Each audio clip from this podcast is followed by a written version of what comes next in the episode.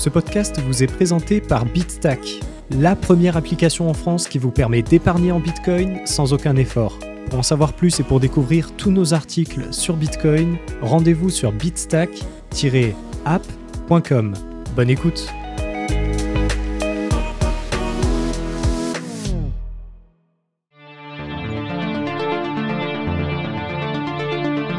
Bonjour à tous et bienvenue dans cet épisode du podcast de Bitstack présenté par Loïc Morel, dans lequel nous allons répondre à la question suivante. Quelle est la différence entre un hard fork et un soft fork? Le terme de fork peut être traduit par embranchement en français. Cela désigne toute forme de division du réseau de nœuds Bitcoin en différents groupes. Un fork se matérialise par la production de blocs différents à une même hauteur. Toutefois, on utilise également ce terme pour désigner les changements opérés sur les règles du protocole Bitcoin, c'est-à-dire au niveau du consensus. On peut ainsi catégoriser les forks en fonction de leur nature, de leur objectif et de leur finalité sur la blockchain Bitcoin. Dans cet article, nous vous expliquons quels sont les différents types de forks sur Bitcoin. Nous étudions notamment les différences entre les soft forks et les hard forks. Qu'est-ce qu'un embranchement naturel?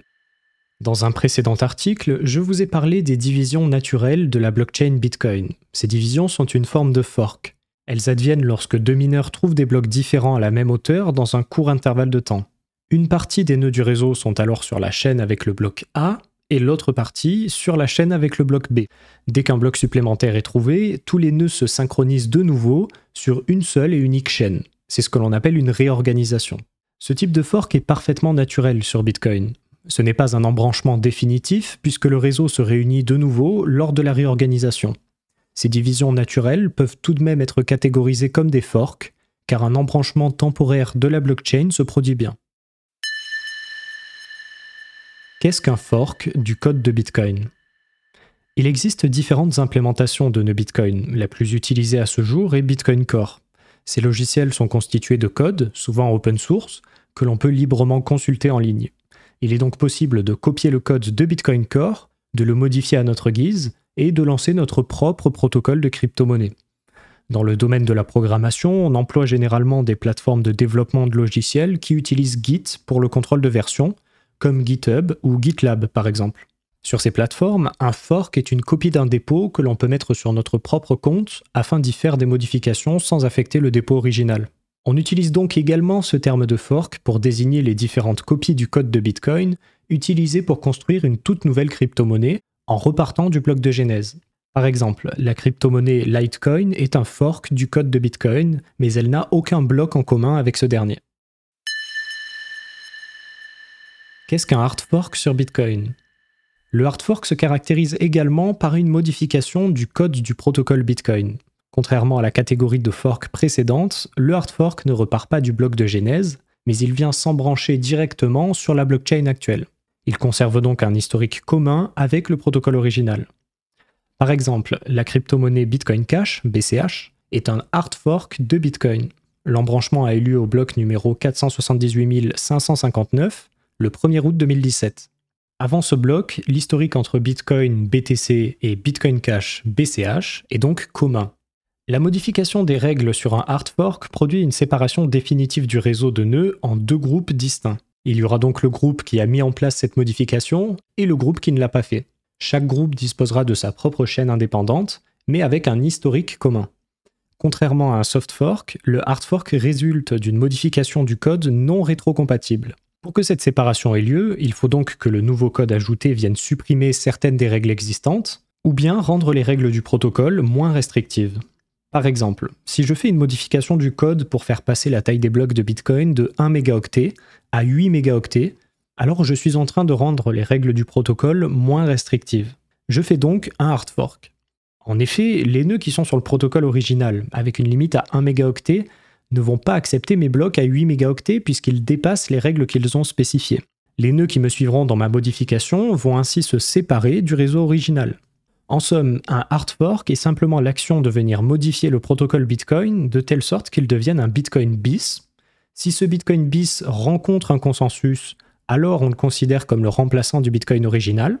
En revanche, si Bitcoin bis ne reste utilisé qu'en marge, alors il devient uniquement un altcoin indépendant du Bitcoin original. Qu'est-ce qu'un soft fork sur Bitcoin? Le soft fork se caractérise également par une modification du code du protocole Bitcoin, mais contrairement au hard fork, cette modification est rétro-compatible. Cela veut dire que le soft fork va essentiellement ajouter de nouvelles règles, ou bien rendre les règles actuelles plus restrictives. Ce mécanisme de modification permet de ne pas produire de séparation au niveau des nœuds Bitcoin.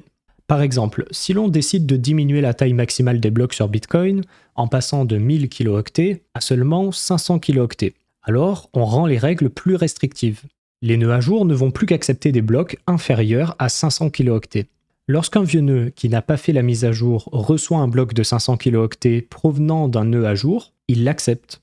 En effet, si le vieux nœud accepte un bloc jusqu'à 1000 kilooctets, alors les nouveaux blocs de 500 kilooctets entrent forcément dans cette règle. Tous les nœuds n'ayant pas fait la mise à jour pourront rester synchronisés avec le réseau Bitcoin, car les nouvelles règles sont davantage restrictives, c'est donc bien un soft fork. Il existe tout de même un cas spécifique pour lequel le soft fork peut provoquer un embranchement de la blockchain.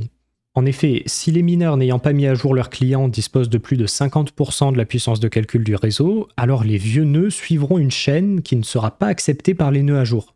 Il y aura donc un embranchement qui pourra persister tant que la chaîne avec les anciennes règles dispose de plus de travail accumulé que la chaîne avec les nouvelles règles. C'est pour cela que dans un processus de développement sain, on demande aux mineurs de se prononcer sur leur acceptation du soft fork avant de l'appliquer.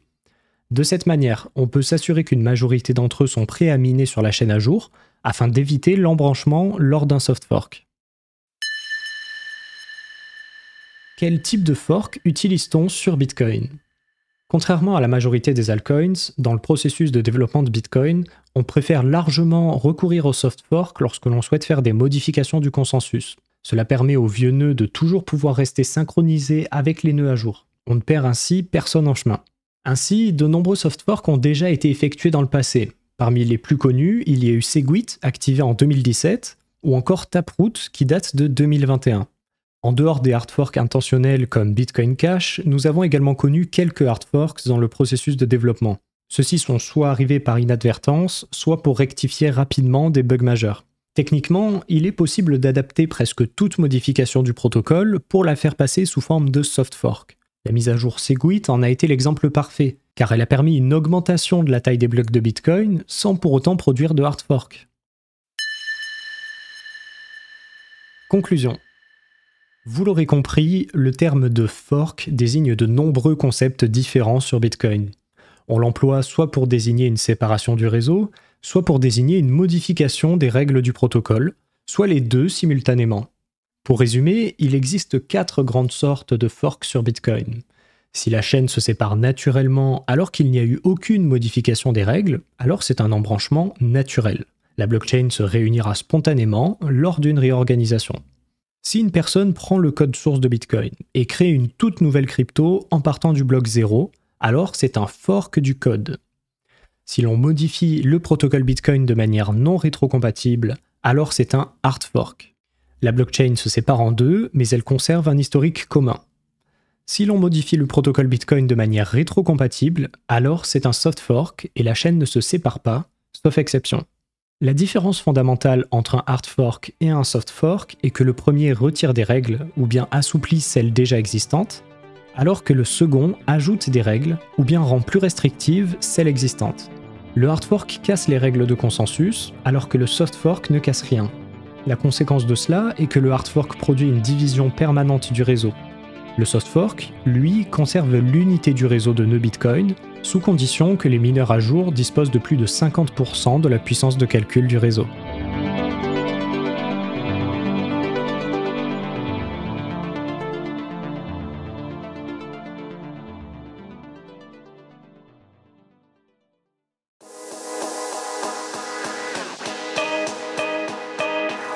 Si vous avez apprécié ce podcast, n'hésitez pas à vous abonner et à nous laisser une note. Pour retrouver l'intégralité de nos articles sur Bitcoin, rendez-vous sur bitstack-app.com.